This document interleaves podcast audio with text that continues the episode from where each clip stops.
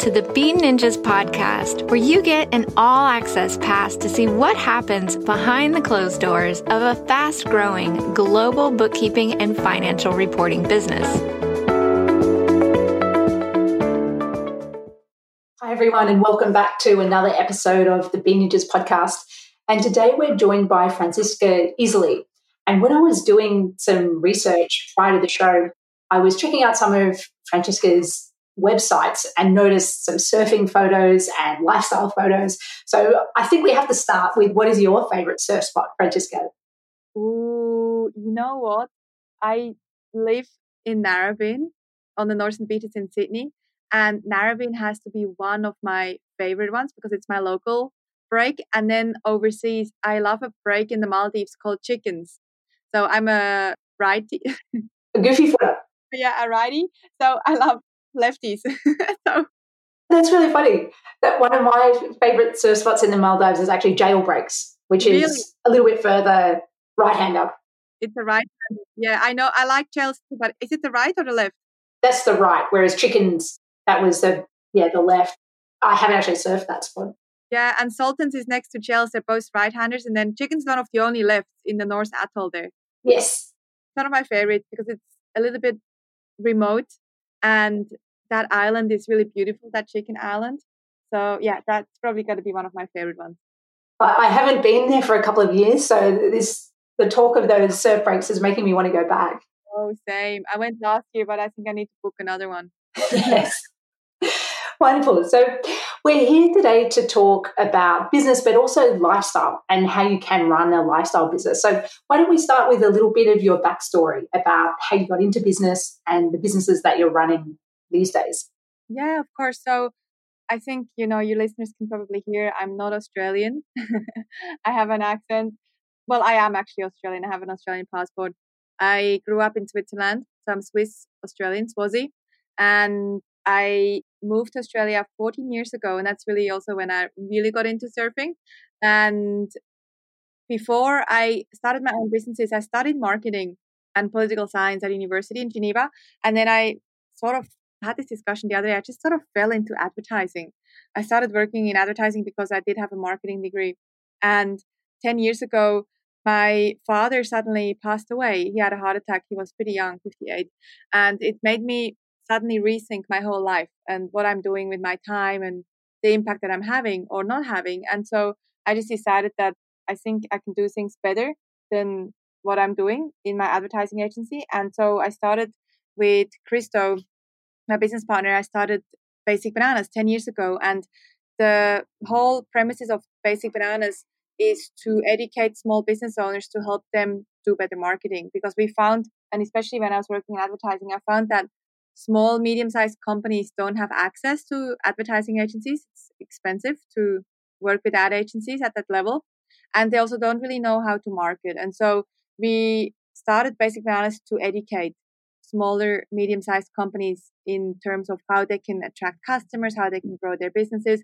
And so we created programs for them. And now I sometimes have to pinch myself. Now we are, we started just two of us in Sydney, and now we are thirty-three team members across the world and running in across Australia, New Zealand, Canada, the U S, and recently we started in Switzerland. So that's the business that most people know me for. What I've started a few years ago and what I'm working on this year also more heavily is a company which you would actually love, I think. It's called Ocean Lovers. And the concept is that we produce products at Ocean Lovers that are sustainable and inspired by the ocean. So our main product at the moment is a surf suit that is made from plastic bottles and fishing lines. And it's beautiful. And so that's our first product. We're looking at adding more products in the upcoming months. But that's the second business. You know, we have a few other businesses, but that's the one that I am spending some time on at the moment. And you're right. As a surfer, that sounds like an amazing product. And I think as someone who's involved, enjoys being in the ocean, it's really important to do what we can to help them. And that's how it came about too, you know, especially in the Maldives too. You sit in this beautiful ocean and there's so much rubbish, there's so much plastic, and that really made my heart a little bit hurt a few years ago, and I just thought I have to do something about this. And it's amazing that you had been able to scale the other business, Basic Bananas, to the point that you were able to spend time on something like this. So could you talk me through some of that evolution from starting ten years ago with it just being you and Christo to that evolution of a team of, I think you said, oh, over thirty staff around the world? But that's amazing growth. And what did that look like? Yeah, so obviously in the beginning, Christo and I, we did everything ourselves. You know, it was very hands-on. It still is now. But then slowly as we started growing, the most important thing I think as an entrepreneur is to be able to let go of control, so to not micromanage.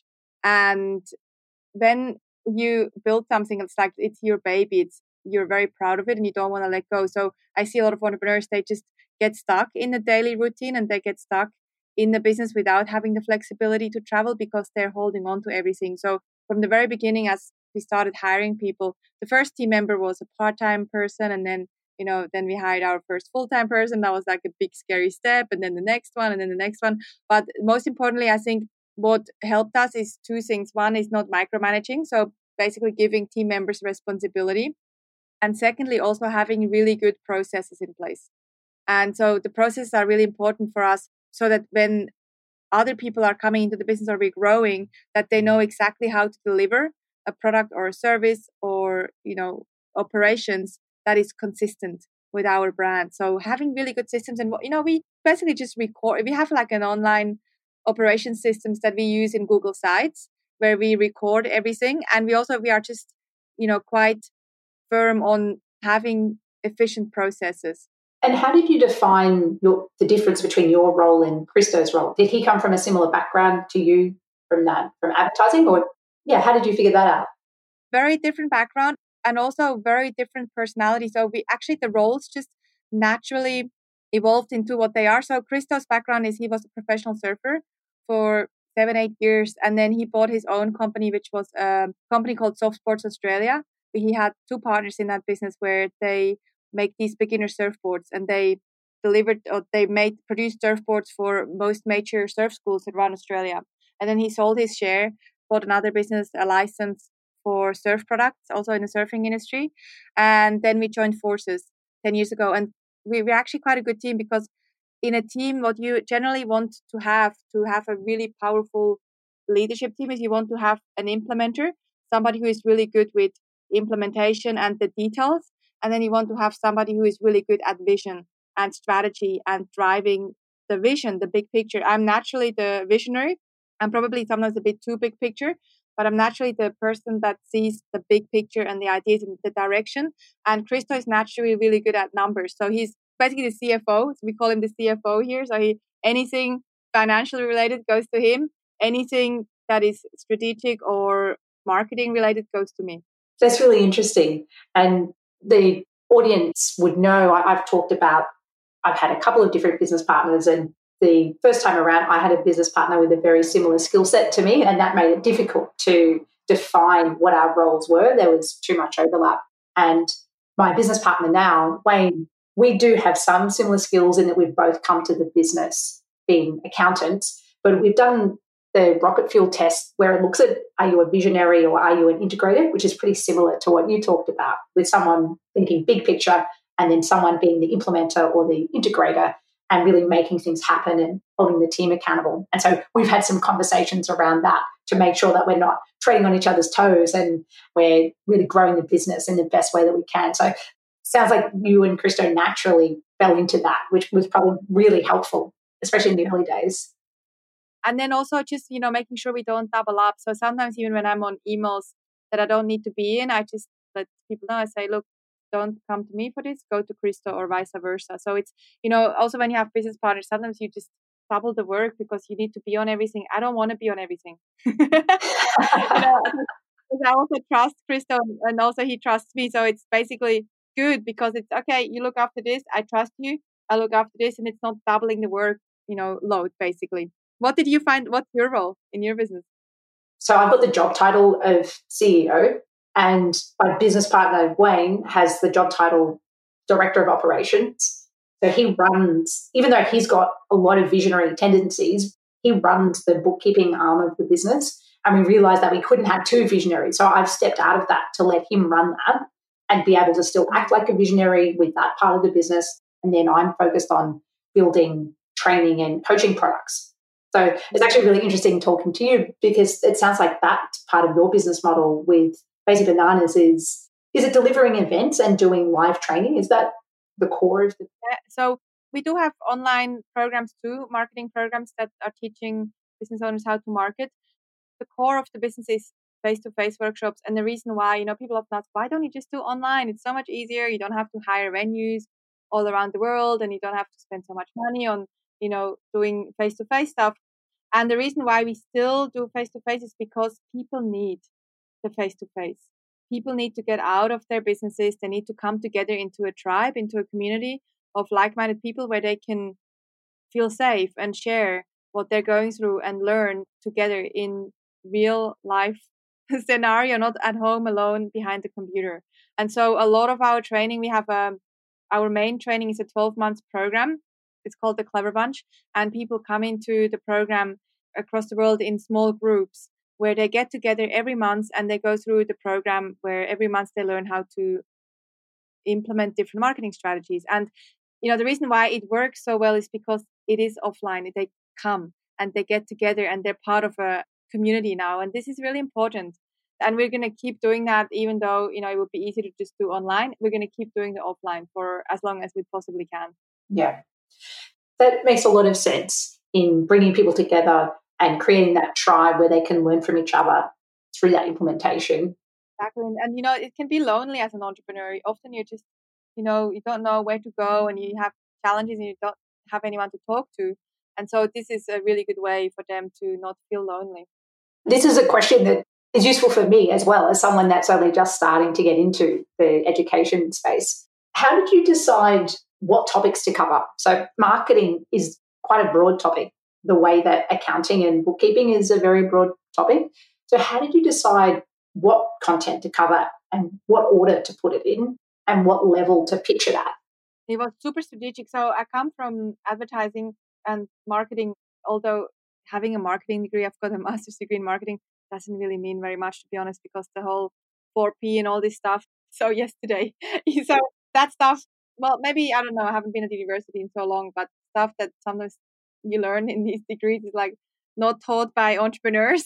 So the program is super strategically put together, because working, especially when I was working in advertising with businesses on the ground, you know, with them in the trenches, I learned what were the elements for a business to put together a marketing machine. So basically ten years ago, we looked at, okay, what are all the necessary ingredients that a business needs in order to have a functioning marketing machine that just works for them? And that's pretty much how we built the program. So that the program is super strategic. It starts at the beginning with what is your overarching strategy? So what is your umbrella strategy in terms of growing your company? And then we look at the next element, which is your positioning. Because before you choose your media channels, your marketing channels, you want to make sure you have really good positioning of your business. So your branding has to be amazing. That we also have a branding agency. They all interlink. Your branding has to be amazing. Your messaging has to be attracting the right customers, et cetera. So then the next stage is, okay, now we look at different marketing strategies. Some are online, some are offline. But the whole, basically how we put the sequence together is so that every module, every month is building onto the previous one. And it's all very logical. And is there a particular size of business that would really benefit from that? So is it pitched at someone that's just starting out, or, or someone that might have been in business for a couple of years, or did, maybe that doesn't matter? Yeah, the perfect market for the program, for the Clever Bunch, is any business that has been at least, we prefer businesses that have been in business already one or two years, so they have proven the concept. So usually turnover between two hundred fifty up to five, six million in revenue. So it's quite small. We do have a lot of startups too, because a lot of startups are recognizing, well, if I do this stuff right from the beginning, I might actually make it past the startup phase. So we don't pitch it at startups. We pitch it more at the scale-ups. We do get a lot of startups too in the program, which I actually am grateful for them, because I know that if they do come, they will definitely have a higher chance of surviving the first few years, because they're doing the stuff that matters. Next, I wanted to talk a little bit about your book, Perception, Take Charge of How Others View Your Brand, Become Irresistible and Make a Bigger Impact. Awesome title. Thank you. Do you want to talk a little bit about the premise of the book? And then I've got some other questions about the process of, of actually writing it. Yeah, sure. So Perception is our latest book, although I've got a new one coming this year I'm working on. I can tell you more about that. And Perception is all about that piece, the positioning piece, where we look at how do you want to position your business or yourself. The book Perception can be applied to both business and personal branding. And we look at how do you want to position yourself in order to attract the right customers. Or if it's for a person, how do you want to position yourself in order to attract the right opportunities or the right jobs, et cetera. And really the question that we ask is, ask yourself, how do you want to be perceived? And then think about what is that identity that you want to create. So for Basic Bananas, the identity is that we have a little bit of cheekiness in how we go about business. We also want to be known for simplifying marketing, making it comprehensive and super professional at the same time as cheeky. And so once you have your positioning, you then make sure that your perception, you make sure that you look at your customer journey. So a customer journey is basically what touch points is your customer going through with you. Could be maybe they have emails with you, phone calls, websites, social media. Maybe they get a proposal. Maybe they come into your offices. You want to make sure that at every touch point throughout this customer journey, you are reflecting your perception. Because when you do that, you also become talk aboutable.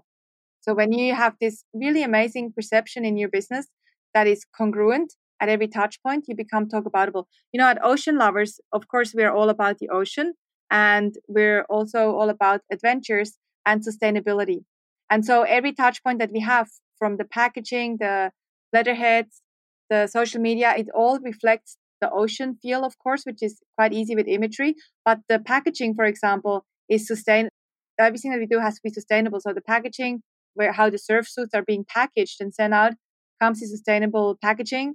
Also, the surf suits come with these bag tags that actually Julia here, who runs the branding agency, she came up with this concept. It's super smart, where instead of just having a normal clothing label tag, it's got a bag tag. It's a little bag, and inside the bag, it's got a a decomposable bag, and on outside it says, "Hey, next time you go to the beach, why don't you pick up a few pieces of rubbish to help us make our fish happy?" Something like that.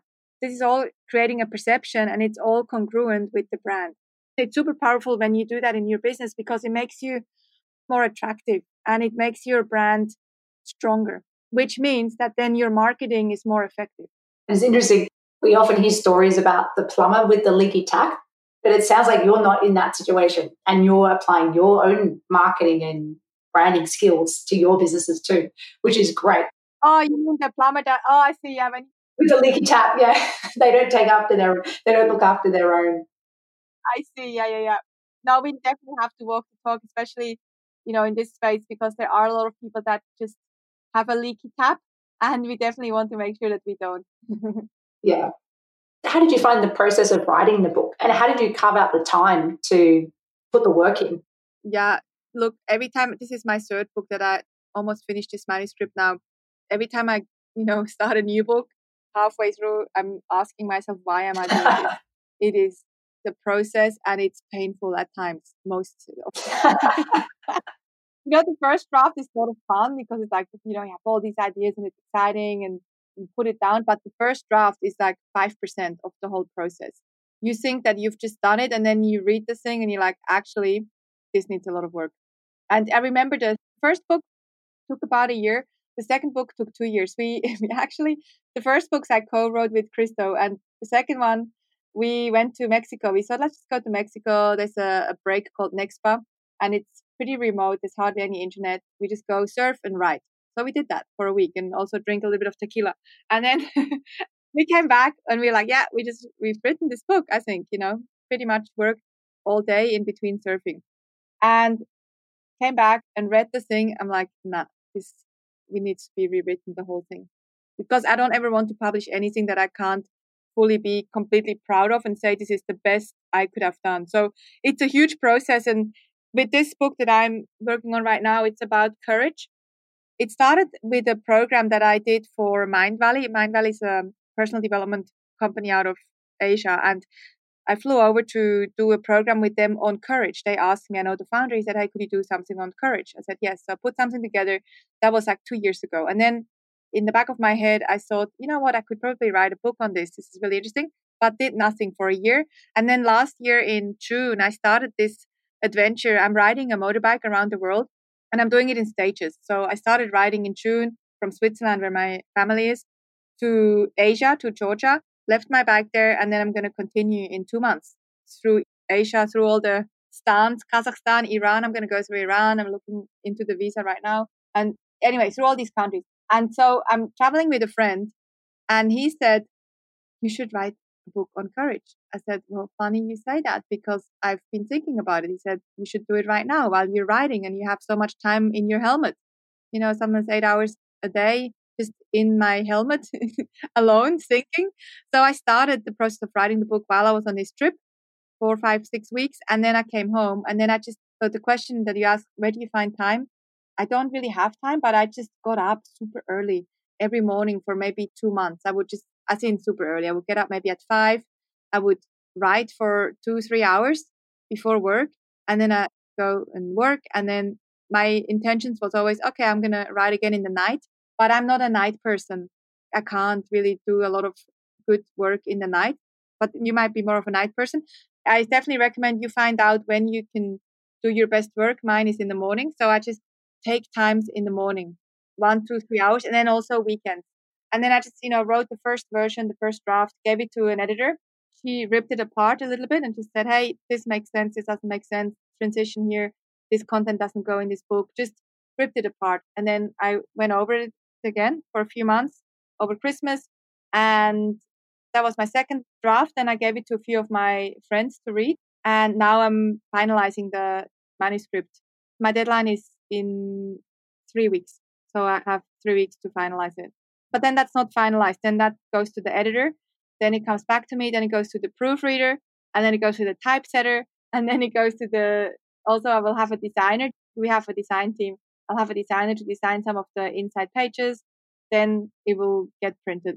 There's so many directions I could take the conversation from here. But the motorbike riding trip, that just sounds incredible. So you've done, yeah, the first stint of that. And so you're picking up, and how many more months do you think you have, and how many stages are you breaking the trip into? Yeah, I think I still have a few years to go because I bet you uh, I want to go around the world, but I have to do it in stages. Basically, I, first of all, I don't want to be on my motorbike for a whole year in a row. I think, you know, that would just drive me nuts.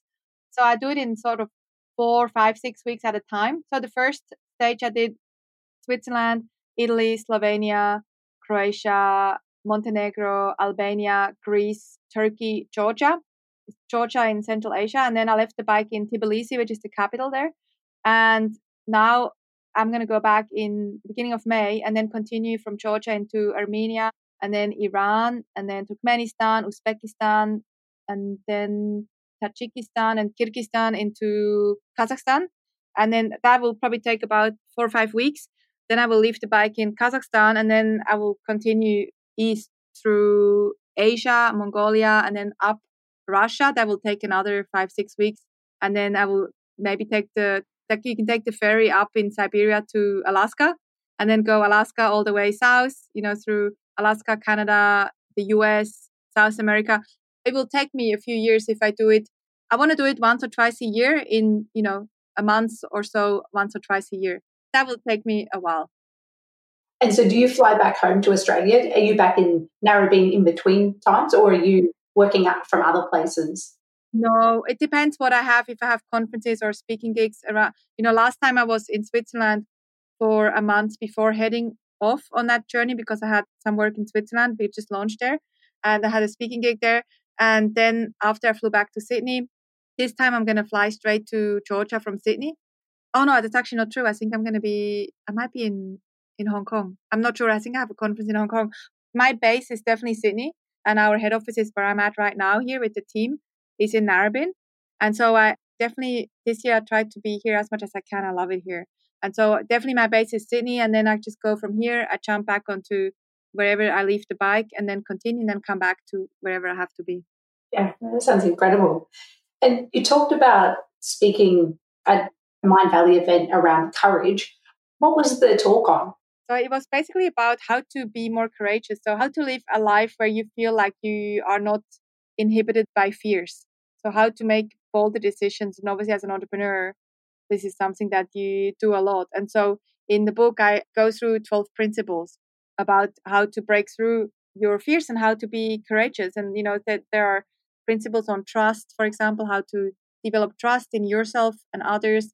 I talk a little bit about also love, you know, how love also helps you be courageous, not the romantic kind only, but just in general, kindness, non-attachment. So just talking flow also, how to, when you go with the flow, when you're not stuck in being a control freak, basically, that also helps you to step into courage. So I did that sort of what I did at that Mindvalley program. They just did an interview on that topic. And I, I think it's been a few years, but I think I then broke it down into a few different topics. You've mentioned it a couple of times throughout the interview that you speak at different events and different conferences. And was speaking something that you had always enjoyed? And was that something you were doing before you started Basic Bananas? Or is that a skill that you've developed over time? Yeah, I've always loved it. It's actually one of my favorite things at the moment in the business, other than, than leading the team here and strategy. I love, I'm actually, you know, I mentioned to you, I'll have to head off to the city in a minute to go to an event to speak. And I love it because it's variety for me. I'm a variety lover, and I, the audience is always different, obviously. And sometimes the audience is very easy. It's like, okay, this is really easy. They're laughing. Because I, I also like to make my talks not just informative, but also entertaining. I want them to be also a little bit entertained. And so it's just, I love the variety. And sometimes I have an audience where it's like, okay, these guys don't think I'm funny at all. What do you do if that happens? I usually always crack them, but sometimes it takes two minutes. Sometimes it takes thirty minutes. So it depends a little bit on the audience. And it probably also depends a little bit how I'm feeling, to be honest. I'm sure it's a reflection of how I'm feeling too. I'm very down to earth, and I, I'm very honest. So normally that's what they, they normally laugh a little bit with me, at me. I take things pretty lightheartedly and playfully. So they usually just crack up because I'm making fun of myself about stuff that I'm not good at. So I love it, yes. And did I always do that? No, not really. I did a lot of pitching. So when I was in advertising, it was not so much as, you know, getting up in front of a big crowd and speak like I do now. It was more group, uh, smaller meetings where I would pitch ideas and the strategy that we came up for our clients. So it was more presenting, but not in terms of get up on stage and talk in front of hundreds of people. Interesting. And before we wrap up, I had a couple of questions around hiring for you. I know you run quite a big team now. How do you find great staff? What do you look for? We actually, you know, one of our best strategies to find great team is we hire based on values. So we have obviously the normal interview questions, you know, to assess their skills, et cetera. And then we also always, in the interview, we always ask questions based on our values. So one of our values is innovation. Here at Basic Bananas. So we want to make sure that we hire someone who can be innovative, at least at work. So a question we would also ask would be, when was the last time you improved on something?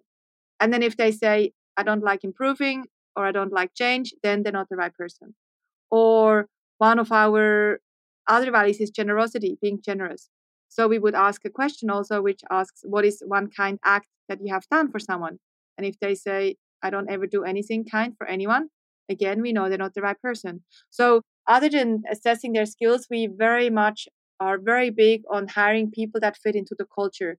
And I think that is what has helped us not only develop a high performance team, but also a very happy team, because they get along with each other.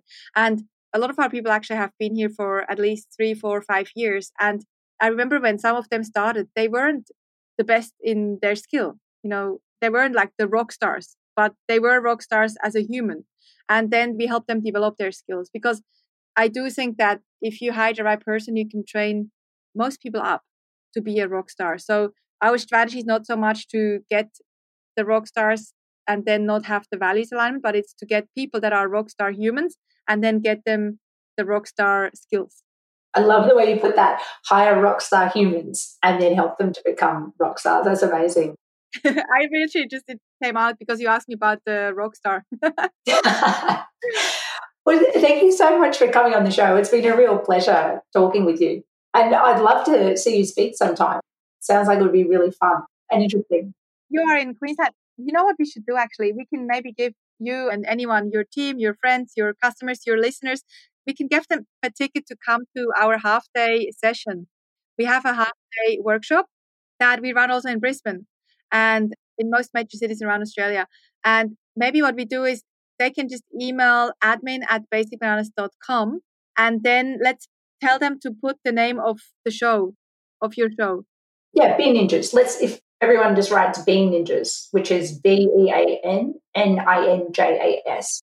Perfect. So if they can just put that into the subject line and say, hey, Franziska and Meryl gave us a free ticket to Blast Off, they can get a free ticket. And the link, if they want to check it out first, is basic bananas dot com forward slash blast, B L A S T, a little dash in the middle of O F F, Blast Off. And we'll link to that in the show notes as well. Yeah, perfect. And then for different countries, it's forward slash U S A, forward slash Switzerland, forward slash Canada. So then they can maybe just get a free ticket. Of course, you can come too. Yeah, thank you so much for that. And as I said, we'll put that in the show notes too. I normally ask the best way to get in touch, but you've actually already shared your email address and also the website. Is there anywhere else to get in touch with you, or are they the best two places? That's definitely a good place. And then if they want to get in touch with me, they can also email me. And you know the best way to probably go about it, if they want to check out my personal website, it's Franziska Iseli. You know, my spelling is a little bit interesting. F R A N Z, like zebra, I S K A I S E L I dot com. And there's a contact form on there. You can get in touch with me, or on social media. I'm under that name on, I don't really use Twitter that much, but I will get the messages, and Instagram and Facebook and LinkedIn. Or if they just email admin at Basic Bananas and tell them it's for me, my team will send it to me too. Fantastic. Well, thanks again for coming on the show. It's been fun. No, thank you. You're a great interview. Thanks for having me.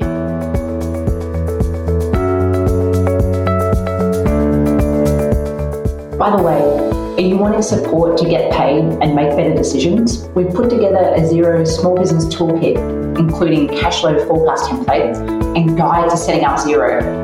Grab it for free at bean ninjas dot com slash Xero toolkit. And that's X E R O T O O L K I T.